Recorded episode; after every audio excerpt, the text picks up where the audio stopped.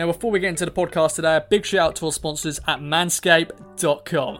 Now, fellas, how's your beach bod treating you? Manscaped is here to ensure your post quarantine body is ready for the wild. Don't be the guy at the beach with a bear rug on your chest. And if you're growing some quarantine man tits just like myself, at least you can do is make sure they're hairless. Join over 2 million men worldwide who trust Manscaped with this exclusive offer for you 20% off and free worldwide shipping with a code KOA at manscaped.com.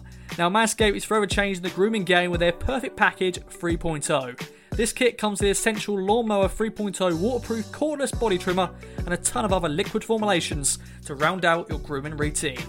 Be sure to use a Crop Cleanser body wash just like myself to keep your hair and skin feeling healthy and fresh.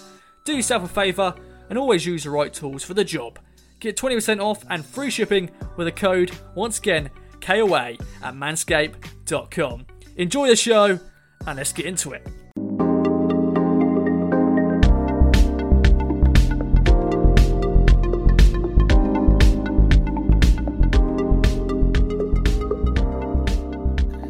Hello, friends, and welcome to a second helping, you lucky, lucky people of the Kings of Anglia Ipswich Town podcast. I'm your host, Mark Heath, and at the end of earlier this week's show, I said we'd be back if things were happening, and boy, have they been happening. Kings of Anglia, of course, brought you in association with manscaped.com.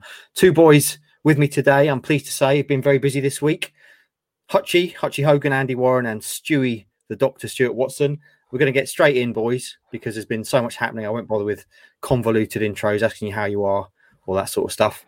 Because at midday today, Ipswich Town launched their away kit, um, which I thought we'd start with chronological order in time honoured fashion here on KOA. And I haven't actually seen it yet, boys. Um, I was out running. We knew it was being launched at 12. And so I've made a, a point of not checking the kit out. So I'll do that while you give me your, your first impressions. Um, your thoughts, please. Well, don't we need to look at you? Well, we need you first. If you're the one that hasn't seen it, I don't want to influence you. Oh dear, oh dear. I, I want to know. I want pure. That's thoroughly underwhelming, isn't it? I wish I, wish I hadn't bothered with that. Now it's basically a t-shirt, a white t-shirt. Why can't they get creative, boys? Why can't we have a pink away kit? Why can't we have something exciting? That's that's really boring.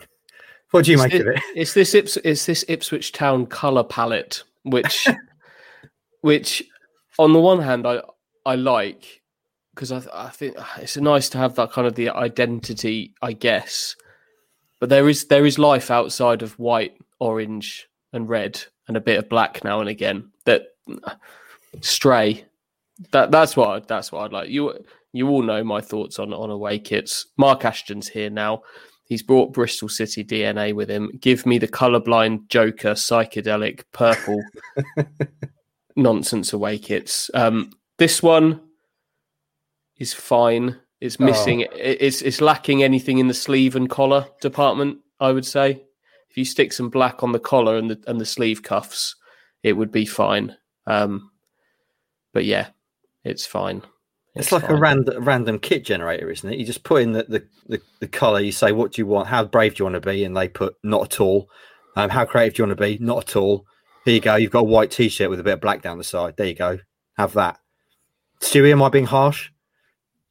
Um, I guess the people that like it will say it's clean, it's crisp, it's classic, um, it's wearable, more in a public setting. It's not too football shirty in your face. That they would be the the people that defend it.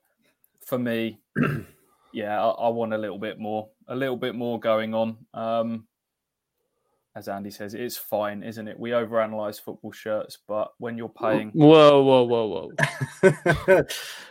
I don't think you can overanalyze them, Stuart. Careful with your words there, Stewie. Remember who you're How talking much? to. How much? Is, how much is this?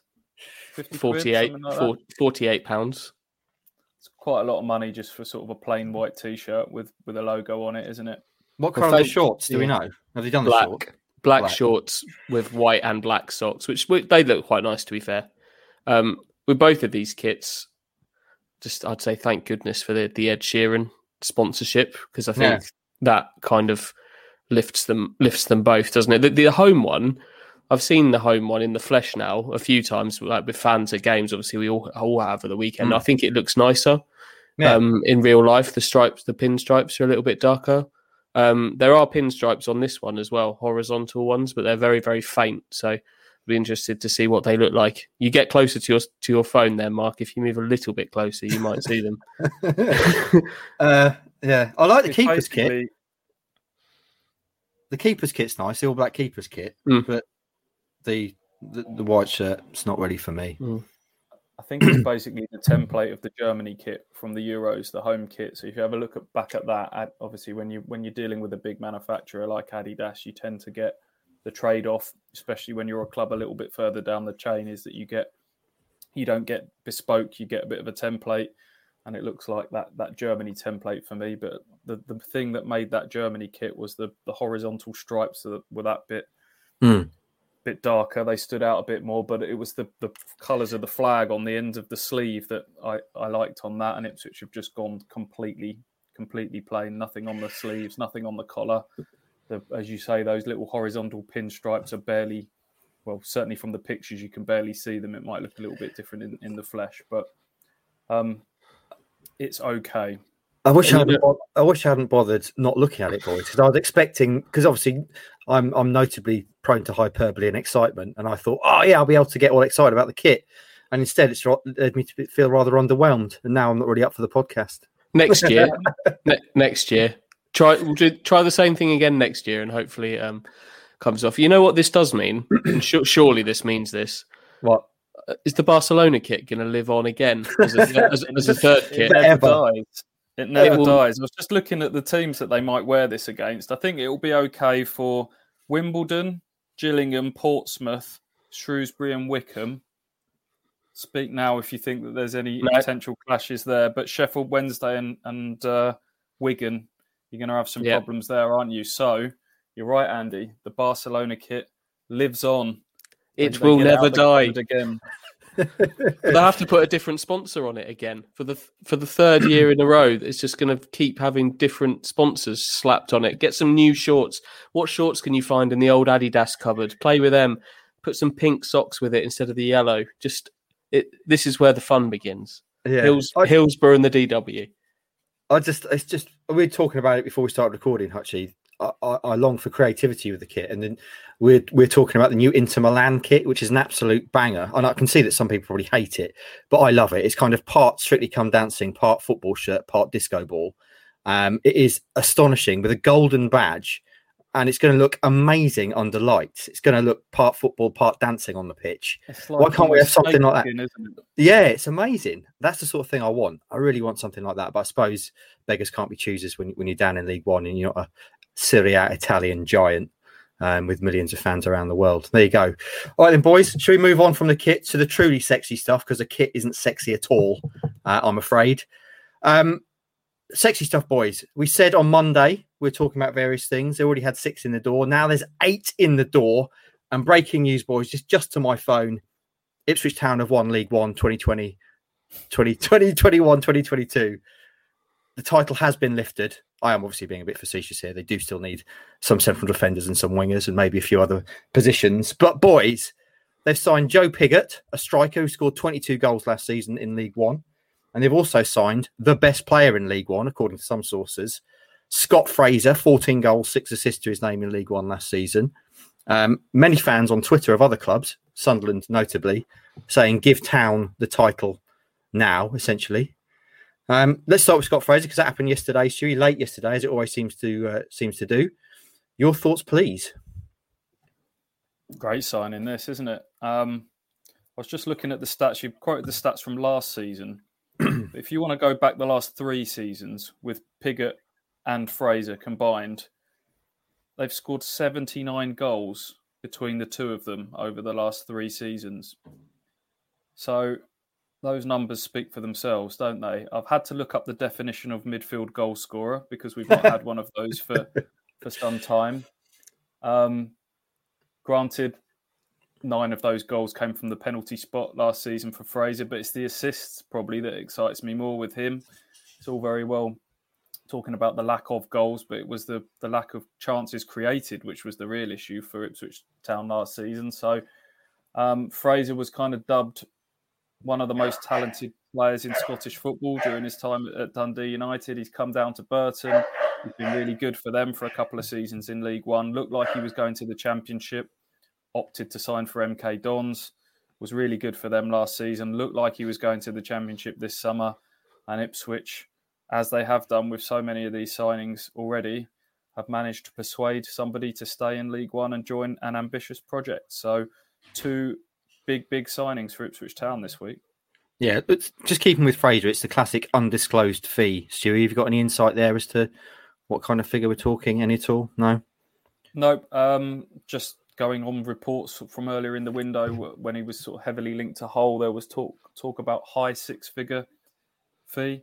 So a bit like the Matt Crook situation that we're talking about, a player being in the final year of his contract, and what is that player's value in the current sort of COVID depressed market? Uh, a player that probably would have been valued well in excess of a million pounds. The combination mm. of, of, COVID and contract probably means that he's fallen fallen below that. And and what? How long's he here for? What, what is it? A couple of years, three years? Three year deal, which seems to be obviously the norm under Marcus Evans was always mm. sort of two years with with an option. Uh, under this Ashton regime so far, it's for, certainly for the uh, for the the bigger signings, they've been three year contracts. I'm going to come on to you, um, Hutchie, in a second, but uh, I saw a stat put out, I think, by uh, Ashley, um, Ashley Simmons on, on Twitter last night, which I retweeted because it was staggering. Most passes in the final third, most successful passes in the final third last season, Scott Fraser sits atop of that list, ahead of Bruno Fernandes, Emi Buendia, Andy Robertson, Mason Mount, and Archie Collins. Um, four clear of Bruno Fernandes. So that's exciting, Hutchie.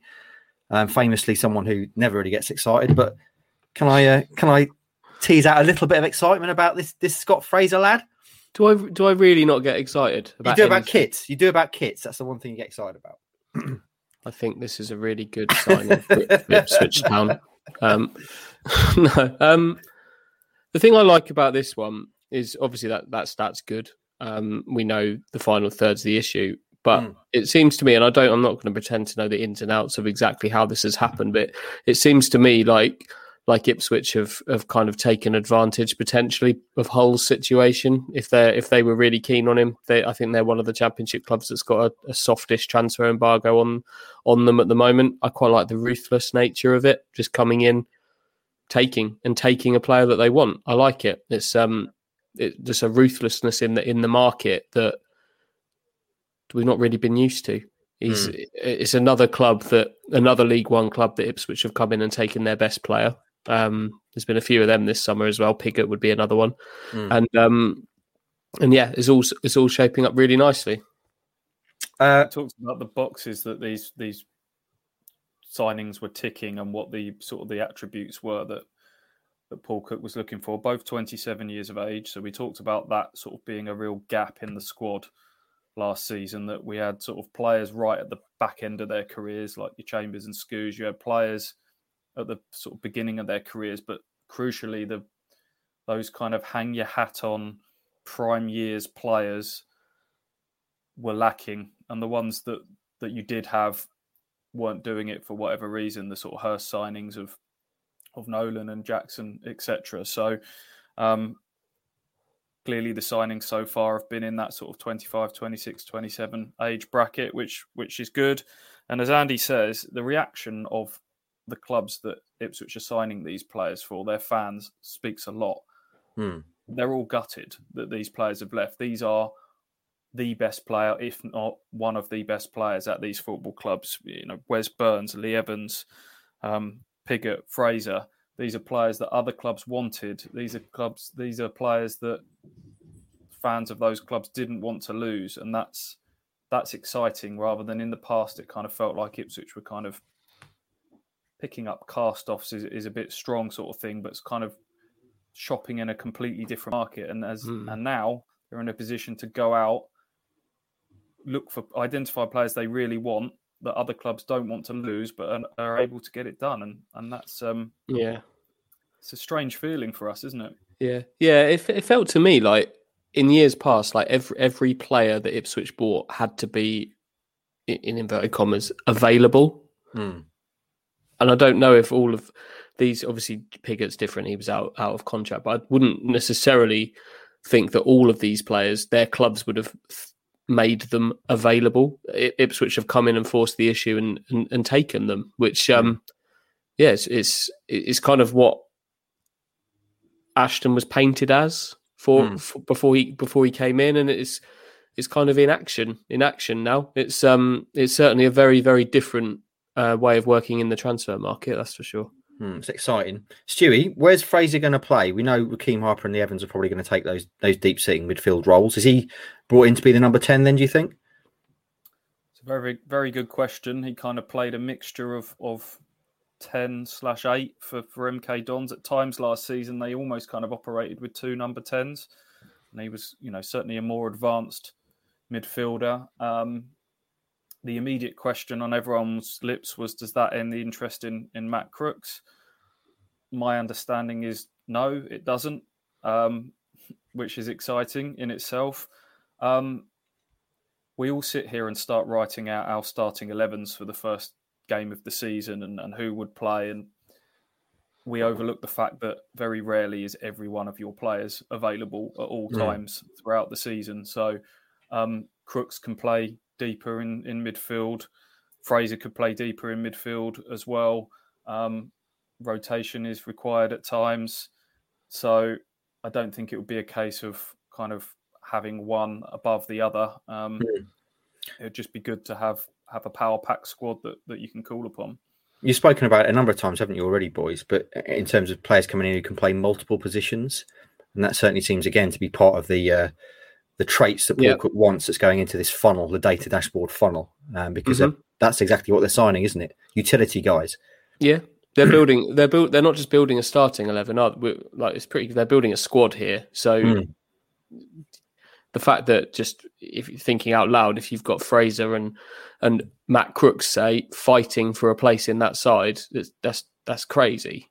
Mm. Um, at this point, I would, if I was Jon Nolan today, I'd maybe be a little bit I'd be gritting my teeth a little bit. I think the fight for him is maybe that little bit harder than it was with someone like Fraser, Fraser coming in. Um, mm. But but they're they're building a squad here and and a squad of, of players that are gonna have to they're gonna have to fight for their places. It's and that's a really that's a really good thing. Hmm. Okay, that's Fraser. How far it, sorry, it shows you how far Ipswich have come in the space of about twelve months because go back to August last year, and Jon Nolan was probably Ipswich's player of the month in the first month of last season and was right up there. And we're now talking about him gritting his teeth at the fact that he's uh, right at the bottom of a, a, midfield pecking order, you would imagine, uh, as it stands. We're talking hypothetically because Crooks has still got a way to go, obviously, but uh, the fact that Ipswich are still looking in that position says everything about how they've they've really levelled up this squad or, or and are across a number of positions. Hmm. Okay, so Scott Fraser's in the door. He's signing number eight on Monday.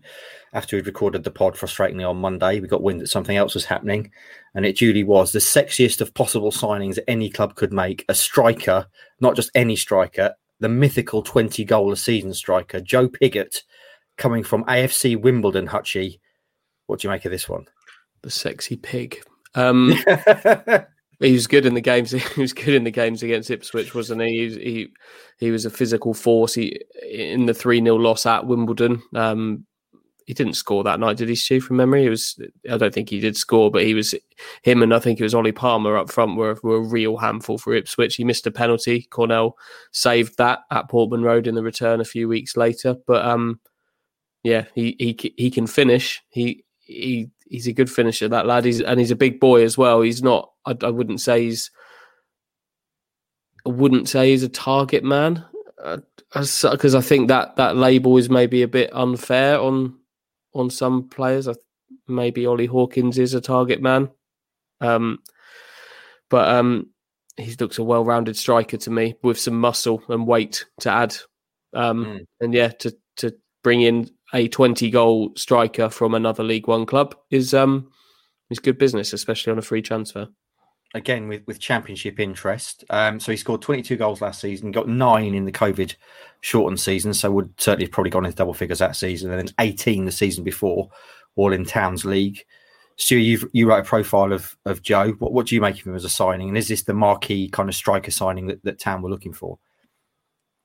Um, I guess people will kind of balk when you refer to anyone signing from AFC win Wimbledon with the greatest of respects as being a, marquee signing. But for me, anyone, as you say, who scored more than 20 goals in the previous season has to fall in into that bracket.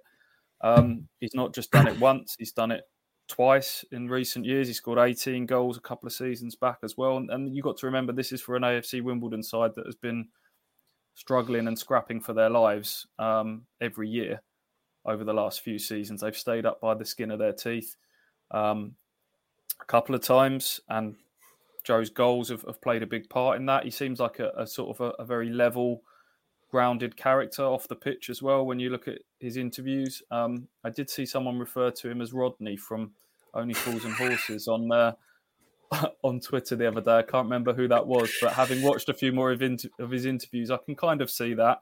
He's, yeah. Um, he's very sort of straight down the line, but I think he's not. He's he's going to be uh, absolutely fine to deal with as a character, but clearly someone who believes in his confidence. is someone who's who's on an upward curve. You're getting him sort of uh, has maybe ironed out a few kinks over the last few years. You're getting him sort of yeah approaching his prime with with um, you know a bit of rawness has gone, but still a bit of room for growth. And these are players that are, are being signed in mind for not only a promotion push, but uh, being sort of ready for the championship as well. I mean, it's the, the number of championship clubs linked with Joe Pigott are it'd be quicker to to name the ones that weren't than mm. than were. So um, yeah, and I, as we said before, good signings, good players will will attract others, and I'm sure you know Fraser's referenced it in his interview that you know you see the players that Ipswich are signing, and you want to be part of that. So hopefully, it creates a bit of a snowball effect from here. Mm. You watched that interview with, with Joe Pigott, and, and, and to me, Hutchie, I think it's clear you found your spirit animal in a footballer because he, he is so laid back. He may as well be horizontal, um, and all, he speaks so slowly as well, which is great for journalists because it's easy to transcribe what he's saying. Um, interesting in that interview, though, he said that Paul Cook's told him he's going to be really hard on him, and that's what he needs. He says, "I need a firm hand sometimes. I'm too laid back." So uh, they've got Pigott, they've got Bonne, and they've got Norwood. Hutchie, is the search for strikers over? I think so. Uh, I, will be honest. I, am really happy with the way that they've gone in this. In because when when there was we were talking a few weeks ago, and there was talk about Jermaine Defoe, and and that you, you start throwing names around about people like, oh yeah, Connor Connor Wickham's available, and right. I, I, don't know. It, I don't know. That didn't really fit sit right with me. I, I I'd describe the way that they've gone in terms of their striker recruitment and, and the, the whole team, to be honest, as being as being honest and and sensible and level and not stretching to sign a player who's got experience at higher levels but has is, has got real issues with fitness or things like that but but are names. I, I like I, I, like the way that they've gone. They've gone for Pigott who's a 20 goal a season League One striker honest striker mm. League One striker a really good League One striker. Macauley Bonne, yes he's yes he's played in the championship but he, he's kind of taken an honest route to being where where he is. They've not gone out and splashed cash or anything like that. They, they clearly they clearly know what they're doing. They clearly know they're approaching a League One promotion campaign and, and assigning the players that that go along with that. Uh, look, it would have been, of course, it would to have Jermaine Defoe at Ipswich. I, I know it never really got that far, but it would have been exciting. Of course, it would. But but for me, the sexy pig is much is much is is much more my cup of tea, and I think it's much more of a of a route out of this division and hopefully sustaining it in the championship because I know we're talking about League One promotion push here, but there's always at the other end of that is the Rotherham United pitfall where you need to be building something that can sustain something as well. And I think all of these signings, all mm. of them, fit into that so far. Mm. Yeah, that's it. I mean, Stu alluded to it earlier. Both these guys have signed 26, 27 years old, three year deals got them tied up for, for long term, going up hopefully, and then into the championship and, and pushing on through there. Um, Hutch, you've alluded to it there. It's, it's something very important we have to address. Um, nicknames. Joe Pigott, his nickname apparently is Pigs, from what I can tell. Um, you're calling him the sexy pig. I'm I'm not called. I've I've called him that. Okay. uh, um, that that might be where it ends. this is your job. I've got well, it's a work in progress again. So far, I've got goal hog. See what I've done there? Goal hog. No, uh, and the porcine predator, which I quite like. Um, but again, I'm, I'm judging by your faces, boys. You're you're humouring me. I like I like go- I'll tell you where I'm at with goal hog, right? Yeah. I like I like it, but that's a negative. That's a negative thing. That's what people get called in the playground where they're He's eating up the goal. He's eating up the goals. no, no, got a goal hog. If you- You're a goal hanger. You're a hog. You're that's lazy to me. That feels like someone who's just hanging around, not really pulling their weight, Okay. but uh, but doing the business. But I li- in general, I like the name. Yeah. Um, yeah, Okay. Well, that's That's where that's a work in progress. Uh, let us know if you've got any Could- better ones. could- Could he share the big porker with our very Oh. own? Now that's a good shout. He is relatively big, isn't he? he's bigger than our big porker. Our big porker's fairly diminutive, to be fair. Um, so the big porker, I like that. Let us know, bo- uh, everyone, KOA Army, if you've got any other other contenders. um, and for Scott Fraser, boys, it- it's obvious for me. My boxing background, you hear the name Fraser straight away. Smoking Joe Frazier, smoking Scott Fraser works, doesn't it, boys? Yeah, Obviously, uh, don't yeah. smoke it. Don't smoke; it's very unhealthy. But a- as a nickname, smoking Scott Fraser. Hutchie, what are you saying? Um, I've got no comment. I've got no comment, and I've got no alternative either, so I can't knock you down. We'll have to That's- go with it. That's that is the that is the working title for for Scott Fraser, smoking Scott Fraser. Um, smoking Joe Frazier, of course, famously an iconic line in Wu Tang Clan: "Smoke on the mic, but smoking Joe Frazier." Ah, yeah. Yeah.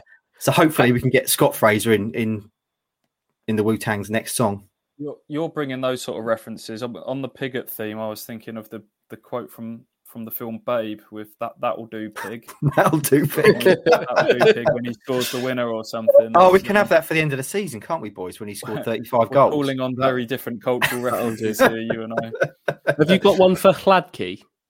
Uh, no, I haven't. I haven't really thought about. I mean, his his, nick, his nickname Vaz, isn't it? Vaz. Yeah, but that that doesn't count.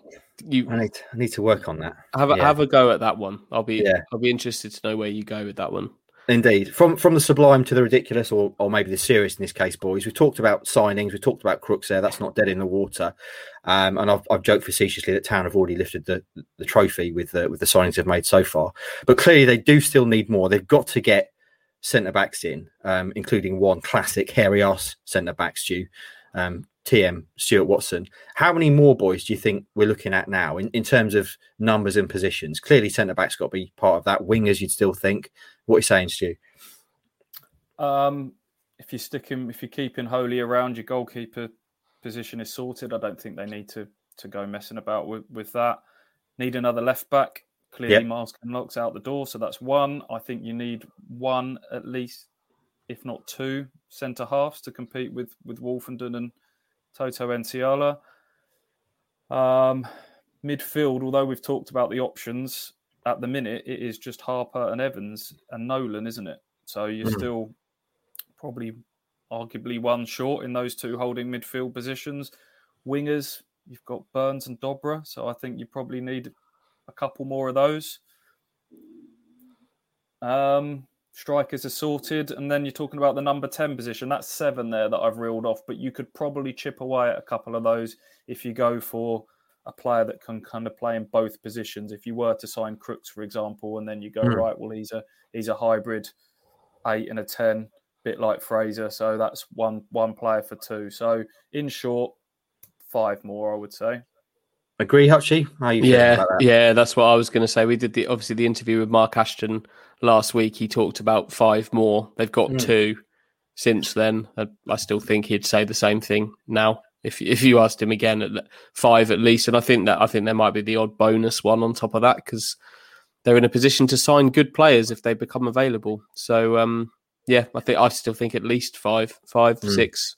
Mm. May, may, maybe if you go beyond five to six, seven, the two you maybe sign a little bit of potential there. Most of these players, uh, could- the I think I'm right in saying the youngest is is Harper, who is kind of a work in progress of sorts. Penney's obviously not too old, but the rest of them, the rest of them are kind of in in primes. So it's clear that's where they're going, and I'm sure that's how the squad will mostly be built. But the club are also in a position if they if they come across someone that they like at the younger end of the spectrum, they can do that deal as well. So at least at least five, I think. Okay. Um, balls on the table time in association with our sponsor, manscaped.com. Use code KOA at manscaped.com for 20% off and free delivery. There's a bunch of new stuff coming out from Manscaped, which we'll talk about over the coming weeks, I'm sure. Get involved. Look at the uh, the clobber they've got on their website and get yourself some with the 20% discount, which is very much worth having. Balls on the table uh, time, boys. A couple of weeks ago, when they signed six, I asked you who was the best signing for you so far. Now they've got eight. Hutchie, you said at the time Lee Evans was your man, and Stu, you said Rekeem Harper. Do, do either of Pigott, the big porker, and smoking Scott Fraser, do they change your opinion in that regard, Hutchie?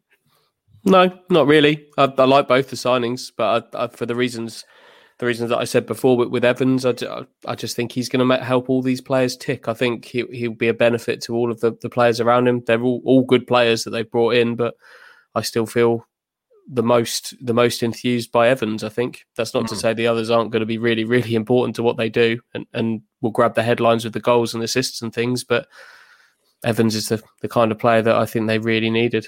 Yeah, having having watched him at Dartford on on Saturday, um, and obviously knowing his background, he he he appears to be the straw that's going to stir the drink, doesn't he? He's like a Rolls Royce of a footballer keeping everything together in, in the midfield and and doing everything that you expect of a player in that position, also potentially a captain. Stewie, you, you still saying Harper as a, as a best signing so far? Um, I think I'd probably have to to back a new horse in the race here and say Scott Fraser. Andy talked about Lee Evans being the sort of the most sure thing of the mm. players mm. that have signed thus far. If you look at what Scott Fraser's done over three years in English football, uh, and previously what he's done in Scotland, I would say he's probably right up there in terms of sure things, in terms of his consistent numbers for goals and assists, which has been a big gap in the squad. But what I will say is, I think the biggest signing is probably, or most important signing could still be to come because we're all getting excited about the, the goals and the players that are coming at the top end. But I still think that centre half, an hmm. experienced mm. leader who potentially might even be the captain, I still think that's a big, big signing at, at the moment. And needs a hairy ass as well, Stu. Yes. Well, well, d- does he though? He, he, needs if he has got one of those, he needs to trim it. Yeah, maybe that's going into the into the funnel though. Trim it. We I can see where you're going. I'll, I'll let you go on, Hutchie. I've got no more to say. I just if you if you do need to if you do need to trim it, that you know where to go, don't you? Yeah, just that, just think a box on the data dashboard. That's what I'm thinking. Exactly. Box, Yeah, Paul Cook's Paul Cook's filling in his little traits. Centre back must have hairy ass. Into the dashboard it goes job done, boys. Maybe that's what's taking so long because uh, there's not many yeah. footballers with hairy asses it's a bit anymore. Like getting your car insurance, where you tick like, do you want legal protection? Yeah. Do you want yeah no claims? You can, you can yeah. basically the data dashboard, but you've just got hairy ass tick. Yeah. Um, Maybe that's the real reason. Those those legal protections they take they take your premium up, don't they? And it's going to be the same for the hair as well. That will that will add to your premium when you're trying yeah. to, when you're shopping for a centre back maybe that's the real reason Sonny Bradley fell apart. Um, analysis, yeah. analysis done. He brought into the training ground, and a bit like at, at the airport, where, or when you get checked into the to a prison, uh, right? Yeah. Drop him. He drops his he drops his kets, and he's uh, passed go, everything. Yeah. He's done hairless. No, feels, feels he's done. He's passed every single test. He's the strongest player they've ever tested. He's the fittest player they've ever tested. He's got leadership qualities coming out of every orifice. They get to the arse test. Sorry, Sonny, it's just not her shoot enough. On you go. Go back to Luton. Back to Luton you go. Amazing, boys. Is there any other on, on sexy stuff front? Is there any other news. Um, obviously, there's been a couple of big things happening this week, which happened came to us fairly late. Is there any, anything else you're hearing with your ear to the ground, either incoming or outgoing, that you can share with the KOA Army right now? Don't get the feeling anything is kind of uh, imminent at this moment in time, but these things can, can change. We kind of they did very well. Obviously, the club to kind of keep these two quite quiet. We only sort of knew about them both fairly late in the day on the days that they signed. So um, done well after after uh, Mark sort of talking about wanting to keep things quite quiet to do that. Mm. Um, the Rotherham manager's been talking about Matt Crooks again. Um, he seems to be talking about him every every five minutes. Paul Warne. Um, I'm quite intrigued that he's kind of referencing Ipswich directly and, and going public with conversations that he's had with Paul Cook about it, and yet it's being reported now that there's two championship clubs who've had bids rejected, but none of those clubs are getting named. It's um, that says to me that Rotherham, Rotherham quite clearly are desperate to sell. They need the money. They don't really want to sell him to Ipswich because it's it's a League One rival. Um, but for the reasons that Andy's outlined earlier, uh, Championship clubs, certainly Championship clubs that are looking at sort of League One slash Championship players, a lot of those are just aren't in the financial position to make their moves at the moment. There's a few of those soft transfer embargoes knocking about. Hull, Derby, um, someone else as well. I can't remember. Um, so Ipswich are in the position to kind of make their move quite early, and um, they're pushing quite hard for Crooks. And I'm sure the tipping point can't be too far away. Um, so I'm intrigued to see how that, that one plays out. Mm, it's exciting, isn't it? A, a, proper transfer saga back and forth. Um, and it's not a drill, friends. July the 15th, Ipswich Town have already signed eight players. Fantastic stuff. Um, in terms of outgoing players uh, and potential outgoings, we should we should hark back to Tuesday night at Bury Town because the bomb squad were in action. Stu, you're currently in COVID jail, so you failed a late fitness test. Um, you were pinged by the COVID police which meant that Hutchie had to fly solo at Ram Meadow. Um, yeah, and it was an it was an interesting game, Hutchie, because Town missed out on their first silverware of the season in a in a in a penalty shootout. Um, what, what, what did you make of the game, and, and anyone particular who stood out? And obviously, those the four members of the bomb squad mm. all played in the first half. Yeah, just for those that didn't maybe know that the silverware is the Mar- the Martin Swallow Challenge Trophy, which is a uh, a new trophy. This is the first time it was played for. They're hoping to to play for it every preseason between Ipswich and and Bury in in some form. It's named after a supporter who is. I think he's on the committee of Ips- Ipswich Town Supporters Club, Martin, um, mm. and he's also uh, a, a long time volunteer at Bury. He's um, he's currently suffering with with an illness. He was at the game on um, he was at the game on Tuesday night and was was quite overwhelmed by it. I thought, but uh, I could hear in his voice as we headed towards 90 minutes of a 1-1 draw. Uh, what happens if this if this game ends in a draw? Who gets the trophy? There were jo- jokes about cutting it in half. Mark Ramsey from the supporters club brought it out all in bubble wrap and was ready to chop it up into pieces. but um, but um, I just uh, at some point just heard Paul Cook bellowing from the back of the stands. We're doing penners. We're doing penners, lads uh, and uh, so they did. And uh, and uh, for the second time in three days, uh, the Ipswich fans that were there would have seen their team lose on penalty kicks. Not quite as high stakes as the European Championship final mm. on Sunday night, but they they did ultimately lose. But um, yeah, a new trophy, which um, hopefully they're going to play for every year. Anyway, the bomb squad, that's what you're more interested in, isn't it? Um, they all got 45 minutes. Kayden Jackson, Teddy Bishop, Myles Kenlock, and um, Brett McGavin was what was one of of those. No Flynn Downs, obviously he's uh, he looks like the one that's likely to de- depart soon. And if I'm hmm. completely mm. honest, I haven't really got an awful lot to report about how the uh, let's let's call them three members of that of that bomb squad: Kenlock, Jackson, and Bishop. How they did. Jack, mm. Jackson maybe maybe the pick of them. Um, had some good moments where he slipped in down the side and got some crosses in. Had one kind of Wrigley run into the box that ended with a shot being blocked. Bishop was neat and tidy, moved the ball around, but didn't have a chance to run with it particularly often. And, and Kenlock was um, again neat and tidy on the left flank without without doing an awful lot in in his 45 minutes. Let's just say Paul Cook said the door was ajar for them. I'm, I'm not sure if they really if they really are going to force that door open. They certainly didn't do it didn't do it in this game. Mm. And uh, eh, eh, on another day and another time, the story, if it was a compet- competitive game in the in quote marks, the story obviously would have been Carlos Edwards, yeah. former former town captain, coming off the bench to equalise and then scoring the winning penalty. Forty two years old, Hutch, he's still in in good shape, isn't he? Still looks like he can yeah. do a job. Yep. By by that point, by the time he came on, Ip- Ipswich had changed their entire eleven, and it was even.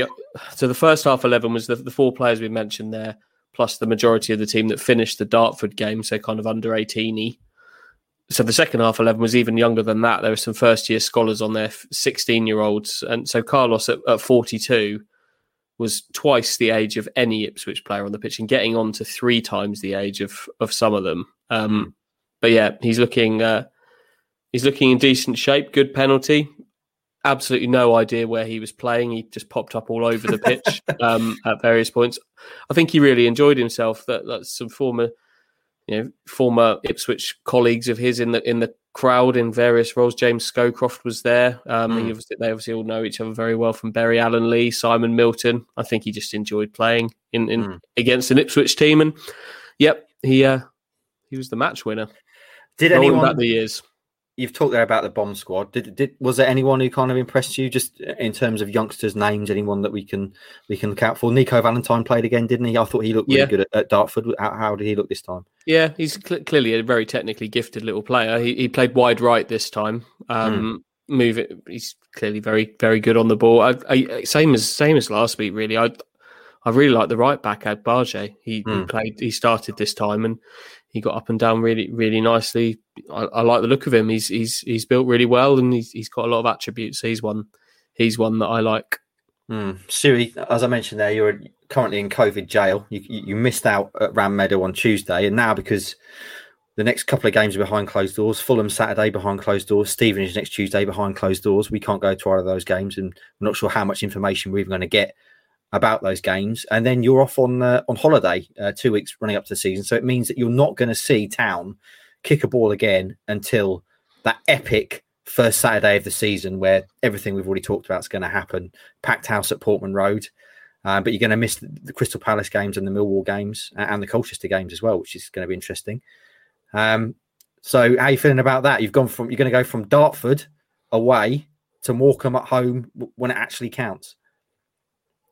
I am, yeah. I'll be, I'll be an interested follower, like everybody else, of of Andy's reporting and listening in on the podcast and stuff. I'm sure I will be tempted to do a fair bit of work while I'm while I'm away as well, leading up to the big kickoff. But try and recharge a little bit, and because as soon as that first ball kicked, it's uh, it's pretty relentless. So. um yeah, um, I'm sure things will look completely different again in uh, well, almost day by day at the moment. Things are things are changing quite rapidly, but um, yeah, we've never known a summer like this. It's um, Ipswich are normally we're not. This is all a bit un, unnerving. Ips, Andy sort of said the other day, almost England losing on penalties kind of brought back a little bit of almost like this comfort blanket that we've got used to, and it felt like that kind of following and supporting and reporting on Ipswich Town over the years. That sort of quiet deadline day expected at Ipswich Town and pick up a few frees and loans and um, everything's sort of turned on its head and it's all it's a bit sort of discombobulating in many ways, but uh, in a good way. Hmm. We should mention, um, I think since we last spoke, you uh, broke the Flynn Downs to Bournemouth story, didn't you? Um, so Mhm. we might as well just have a quick chat about it now. Is there, is there any kind of update on that? Just just quickly, kind of go back over the over the tale as, as you understand it. Pretty pretty well progressed from what I gather. I think there's there's every chance that will happen unless uh, there's any last minute hitches. But um, yeah, I think you know Flynn had handed in the transfer request, hadn't he, last summer after the Palace move, which was understandable when a Premier League club comes, and then the season wasn't what he or Ipswich Town wanted. And I think he he sort of made it clear to Paul Cook that if another opportunity arose in the summer, he would be up for a fresh challenge. I think Paul Cook had made it sort of clear to sort of almost a blanket message to everyone across the squad that um, you know you need to feel a bit of pain off the back of last season. So that the two parties probably just weren't on the same the same level with that. Um, Ipswich have, have gone down their route, a bit like bit like Andre Dozzell and Lankester and others. Maybe sort of Flynn coming away from the Ipswich bubble and, and doing something different might be good for him, and it will enable Ipswich if they can get a decent deal for him to uh, to reinvest that in some of these exciting deals of their own that they're doing. So Bourne- Bournemouth's a good move for for, for Flynn Downs. I think Scott Parker, looking at the style of player that Scott Parker was, you would imagine that's a really good fit for Flynn Downs, and he'll see probably a lot of himself in in Flynn. So. Uh, you know, obviously a club that's been in the Premier League for several years recently, that, that finished in the playoffs last season. So a good move for Flynn. And um, as much as I think he's a really top top player, and I'll be sad to see him go, maybe the timing is is right for Ipswich as well, just to to really start afresh. With, Mm. Okay, what is a decent deal for for Flynn Downs, Hutchie, from from a town point of view? We may never know. It may be one of these undisclosed things, but are we looking similar to Andre Dozzell? Do you think kind of the million pound mark? Similar mark, I'd say. Maybe Yeah. maybe a touch more. Um, there would, I think, on the on the Dozzell deal, there was. Am I right in saying, Stu, aren't I, that there was some some room to get some future protection in there on on Andre's deal in terms of sell-ons down the line? That's right, isn't it? But, but given that, but so much of that was down to the release clause, I think Ipswich are in a maybe a better negotiating position with Flynn Downs to get those clauses in. So I'd hope there'd be maybe a few more of those in it. But yeah, I think in terms of a base fee, I think you're looking at a similar level to to Andres. I feel a lot more disappointed about this one. Um, if if if I'm honest, than than some of the other sort of homegrown players that have departed, not because of the not because of the circumstance. I'd agree with Stu in terms of everything that's gone on. The time is right for this for this to happen. Flynn, I, I think the desire to leave Ip, Ipswich has never. I'm surely it's never gone away since last summer. There was never a time where that was reconciled in his head that he was bang up for being here. I think um, his head his head had left Ipswich last summer. Hmm. But just I don't know, just there's a, there's a real disappointment there because he's he's a player that fits everything that this manager wants um, in terms of his ability, attitude, uh, all that, all, all those things. He fits everything that Cook wants in a midfielder. So it's just a shame that by the time Paul Cook has inherited him, he's Hmm. kind of in, in the place that that he is. Because had he not been, um, I, I think he would have been a real central central player to, to what this is now for for Ipswich. But given where they're the two parties are at, I, th- I think it. I think you have to allow him to leave now. It's not. It wouldn't wouldn't be a good thing for Flynn to still be here. Hmm. I think okay. he'll play in the Premier League. I think he'll get to the Premier League. I've got Hmm. no doubt about that. He's got the, the attributes to, to get there, and I think this Bournemouth move is probably a really good stepping stone towards that, be it sort of promotion with them or or moving on moving on again. Um, Bournemouth have been a decent little club to negotiate with, haven't they, for Ipswich in recent Yeah. years? They got really good money for Tyrone Mings, so um, they've kind of got this tag of a club that's maybe overpaid a little bit on their transfer dealings over, over recent years. So hopefully Ipswich uh, can get can get some good money for a player they've obviously nurtured from from the age of, Mm. of eight years of age, Mm. and, and it and it enables some of these other deals that we're talking about, the Crooks and Salinas and things to happen. Here- Here's a scenario for you. How how do you think this one works out? Right, Flynn goes to Bournemouth, good club, good move, competing at the top end of the championship, brilliant. Bournemouth miss out in the playoffs. Flynn's been really Flynn's been really good for them. Mark Noble, which uh, is currently beginning what West Ham are describing as Mark his last dance, his uh, his final year as a West Ham United player. West Ham United need new, new midfielder. Swoop for Essex boy, West Ham family fan, Flynn Downs from the Championship. Ipswich get a tidy little sell on. Flynn Downs goes to the Premier League, and uh, the circle is complete. What do you think? I like I it. like it. I like it a lot. He's always felt like it's a bit like fate that he's going to end up at West Ham. I can see him, the cheeky, cheeky chappy Essex boy. I can see the West Ham fans really taking to him, and him- him almost sort of taking on that that noble cult cult hero status there. But there's a little way to go with that. But I, I like that hot take, Andy. It's a good one. That we'll could replay be- this. That could be a legendary hot take, Hutchie. I'm just noting it down now. It's Thursday, July 15th, 2021. If and when Flynn Downs joins West Ham after narrowly missing out on the Premier League with Bournemouth, what are we saying about 2022, 2023 time? No, next, Remi- su- ne- no, no, next, summer. So, yeah, so yeah, it'd be 2022. That's that's the call. yeah. He has to replace. He part. He ha- he takes the baton from Mark Noble. It's very, Okay. ve- very, very straight. That is what happens. Very specific. Remember where you heard it here first. And before we go, boys, we should mention since we last spoke, Ipswich Town veterans team had their first pre-season game, a handy 3-0 win over Billericay. Alan Judge, Freddie Sears on target, Luke Chambers, Cole Skuse, Tommy Smith, Frank Nouble, Dean Gerken, Tom Eastman, all in action. Um, any thoughts on this, Stewie? Seeing Colchester United down the road with Chambers and co.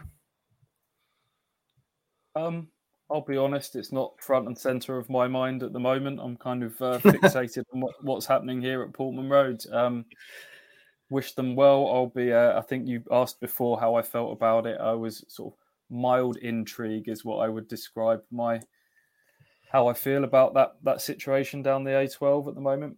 Hmm. Hutchie, same with you. More, uh, no, I'm more in. I'm, I'm more intrigued than that. Um, I don't know why. I just I just am. I it, it I, will be honest. I don't really care about their three 0 win at Billericay in pre-season. Um, but I am very much intrigued to to see how this how it goes. I'm just mm. having having spent so long writing about all these players, about their their pros, their cons, and and everything. I am actually quite looking forward to seeing how they get on in a new environment. Um, yeah, as sad as it sounds, there's there's every chance I might go and try and watch them at some point. it just it just it just interests me. I can't I can't help it. I'm um, with you. I think it's an interesting thing, interesting experiment. Um, there can't be many many cases where a team just down the road has signed so many of one team's players from one season, um, and they look like they're going to go straight into the, the, starting lineup for next season, plus all the associated former town players as well. I think it's, it's going to be mm. interesting. We'll see. I, I, I, was more interested by the fact their squad numbers were published this week, and Chambers and Skuse both got their four and their eight. That, always, that, that was always going to happen, wasn't it? Well, I don't know. I don't know. I sometimes, you know, sometimes you, you see players change when they fresh start, fresh number, all of that. But I, I, look, I can't help myself.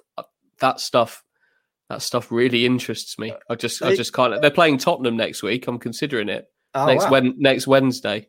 Um, I probably won't, but um, yeah. Sorry, I can't help it. That's all right, mate. I like it. Passion, excitement. That's what I want to see. Um, boys, this is this is. want to make some calls on squad numbers for the new boys now, Andy? Because we've got quite a few more ah, in the build. That's now. a good shout. No.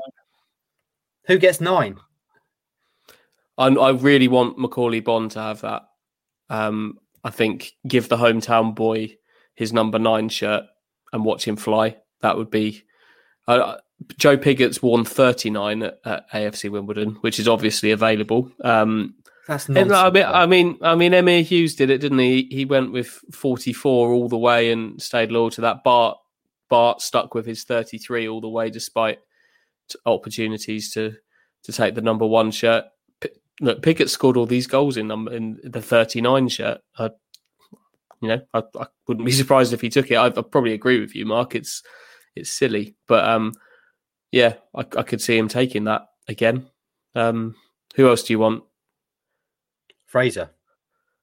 Well, he can't have the number ten unless Norwood has it taken away from him. Um, oh, I hope they don't publish these too early. I hope that I hope I hope what I hope is they they get more of the players in to to do this properly. Otherwise, you'll be giving people silly numbers. I I don't know. He could he could Ryan Fraser wore 14 for it for Ipswich, but I've already said on here that Rekeem Harper would look good in 14. So oh. who's getting eight with Cole Skuse no longer? That's Lee that's Lee Evans all day long. That's okay. I could not I I will never Actually, no, I won't say that because you won't let me. I was going to say I won't record another podcast if he doesn't get the number eight shirt, but I, I, don't think that I don't think that's feasible, is it? As a protest, no, we need you, mate. Um, yeah, uh, um, no, that's that's a sure thing. He's got to be the number eight. Okay, we will see. Um, surely it can't be too long before they release the numbers, but as you say, Hutchie, hopefully they wait a little bit longer because it sounds like there's going to be some more players on the way. And again, that's that's one of the days that you get excited about, genuinely excited about. So fingers crossed you're around for that. Boys, is there anything else to mention? This was meant to be a mini pod. It stretched well over the realms of half hour mini pod into 52 minutes of full pod action. Is there anything that you want you want to add before we take our leave and get back on with various things? No other business no other business. In time honored fashion, then that just leaves me to say, please follow us across all social medias, Kings of Anglia on YouTube. Please on YouTube because we're right on the verge of 2000 and we're pushing lots of extra video stuff this season, video exclusive stuff. Um, Instagram, Twitter, and Facebook. And obviously also use code KOA at manscaped.com for 20% off and free delivery on their excellent range of clobber trimming devices, clothing, cologne. They've got the whole lot. And as I say, look out because I think there's some new stuff coming, new and updated stuff coming, which we'll talk about in due course. There you go. Then it's been a two podcast week, and that can only mean that things are happening at Ipswich Town. The big porkers in the building, smoking Scott Fraser's in the building. Town have released a very very dull away kit. Um, the boys are back. You're actually off on Monday, aren't you, boys? Thinking about it, you're actually off on Monday, so we'll be back at some point next week. Um, he says ruining his own intro, uh, outro. Um, Just get it done. Cut. All right, that's it. See ya.